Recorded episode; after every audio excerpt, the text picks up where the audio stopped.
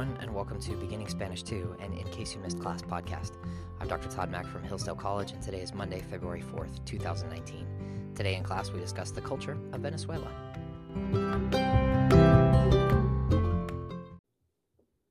Venezuela is an awesome, beautiful country that has really, really been suffering lately.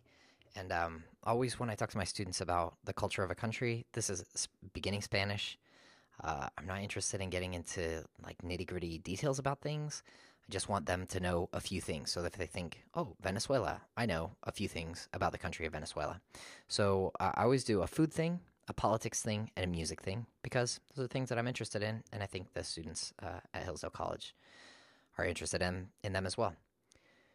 Uh, so the first thing, uh, the food thing about Venezuela is uh, there's a really uh, great food from Venezuela. It's called arepas, A R E P A S. And arepas are basically kind of fat, round tortillas. Uh, but don't think even like fat like a gordita, like fatter, almost like as fat as a biscuit. And they're made with water and oil and corn flour. And the best corn flour to make these with is called harina pan and salt. And basically, you just make a dough out of uh, water and corn flour and oil and salt and uh, and then you uh, roll uh, these into little balls and smash them kind of flat, about the size, like I said, like about the size of a biscuit. And then you can fry them in oil, or you can bake them. Um, I've mostly had uh, fried arepas, and they are really good. I mean, tastes like a fried tortilla, basically. Um, and uh, so you fry it, and then it, it comes out, and you can cut it in half. You can put butter on it. You can put jam on it. You can put cheese on it. Uh, you put vegetables on it. You put um, it's really good with ham and bacon or uh, uh, eggs. Uh, make like a little egg McMuffin out of it. Anyway, they're really good. It's a super versatile kind of food. It's really easy to make, and uh, they're delicious. So if you ever get a chance to eat arepas, you should take it. Um, politics in Venezuela right now is uh, really interesting. I recommend if you don't know what's going on uh, in Venezuela, you should be checking the news uh, every day because it's a it's a fascinating thing and it's it's an important thing. So um, the uh, the official president, sort of right now, uh, his name is Nicolas Maduro. And he became president in two 2013 after uh, Hugo Chavez died. Hugo Chavez was the president um, uh, before Maduro, and uh, Maduro was part of his administration. Uh, he's a left-leaning socialist uh, dictator, Maduro, and um, and he continued uh, Chavez's uh, socialist programs, including nationalization of basically everything, the oil companies, um, the the media companies, especially. Um, so Chavez had set up a socialist dictatorship that uh, became really repressive, uh, especially after oil prices dropped in 2014. But um, some people are making this to seem like, uh, well, you know, Chavez, he was really great and loved by his people. And then Maduro became president, and then the oil prices dropped, and then everybody uh, became poor. And ah, that's not really uh, the most accurate way to tell the story. Uh, Chavez was a dictator.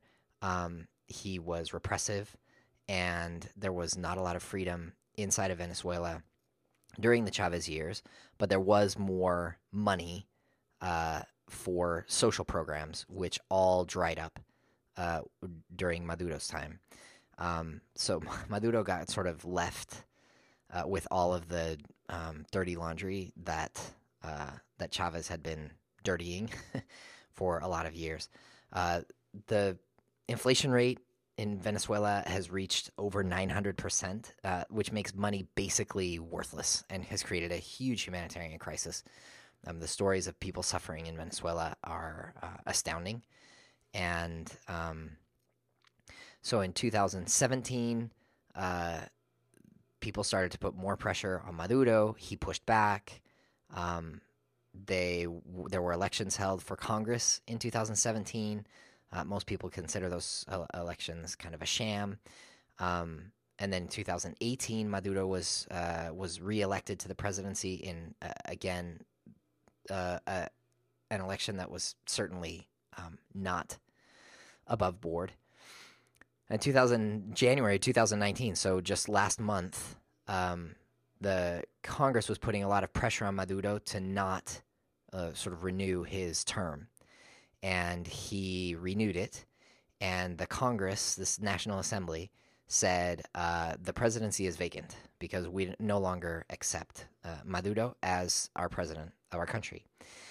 And uh, Maduro obviously refused to step down. And then on January 23rd, there was a there was a huge uh, uh, demonstration in the streets, and this guy named Juan Guaido, he's a young guy in his 30s. Um, he stood up in front of this huge crowd. He's the president of the National Assembly, so he's the president of Congress. Uh, it's a unicameral legislature. And he stood up and he said, uh, because the presidency has been vacant uh, for X number of days, I am declaring myself president of Venezuela. And immediately, um, a bunch of countries jumped on board, uh, including the United States uh, and have recognized Juan Guaido as the president of Venezuela. Maduro has still not stepped down. He still has control over the police and the military. Um, and there's been a lot of uh, like demonstrations in the streets, people getting uh, beaten up, people have died, lots of people have died um, recently. The international community uh, is moving basically to back Guaido, except for rotten countries uh, that have rotten. I mean, not rotten countries, but countries that have rotten um, leaders. Uh, so um, there are uh, countries like Russia, China, North Korea, Turkey. These are countries that have not supported Guaido. You have countries like uh, Mexico and Uruguay who want to kind of try to negotiate some kind of uh, settlement between Guaido and Maduro. Uh, but like I said, like most countries today, Spain, um, Great Britain, the United States, uh, Argentina, Brazil, et cetera, et cetera, lots and lots of countries uh, have come out supporting uh, Guaido and his government. Uh, the United States is going to be sending aid, uh, humanitarian aid. Um, the big question is will this turn into a military conflict? The answer is nobody really knows right now. Um, the, the international leaders are encouraging Maduro to just take a long vacation uh, and never come back.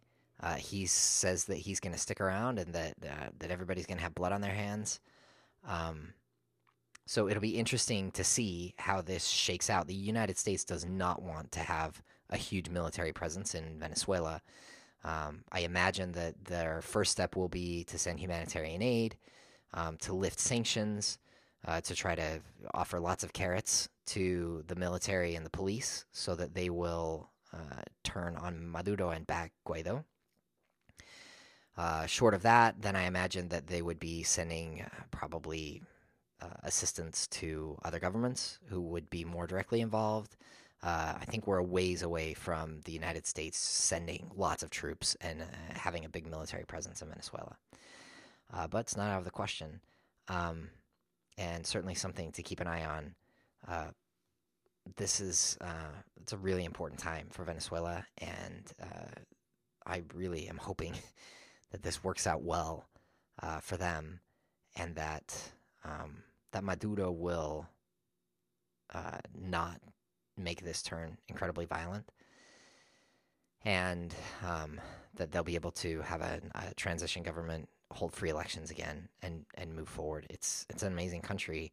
Um, in the past, it's been one of the strongest countries in Latin America. It's been really sad to see what's happened uh, in Venezuela, but there's uh, looks like hope that, that things are turning around.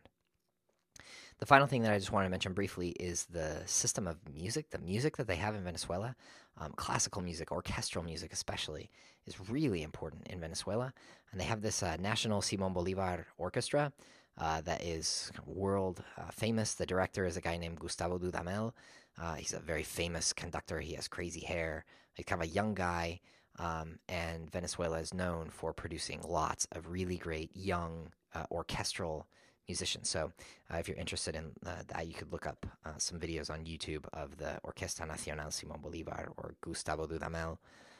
Um, they have a beautiful, a, a, beautiful rendition of um, Danzón Número Dos by Marquez, who's a, a Mexican composer. Um, and uh, I think that's about it.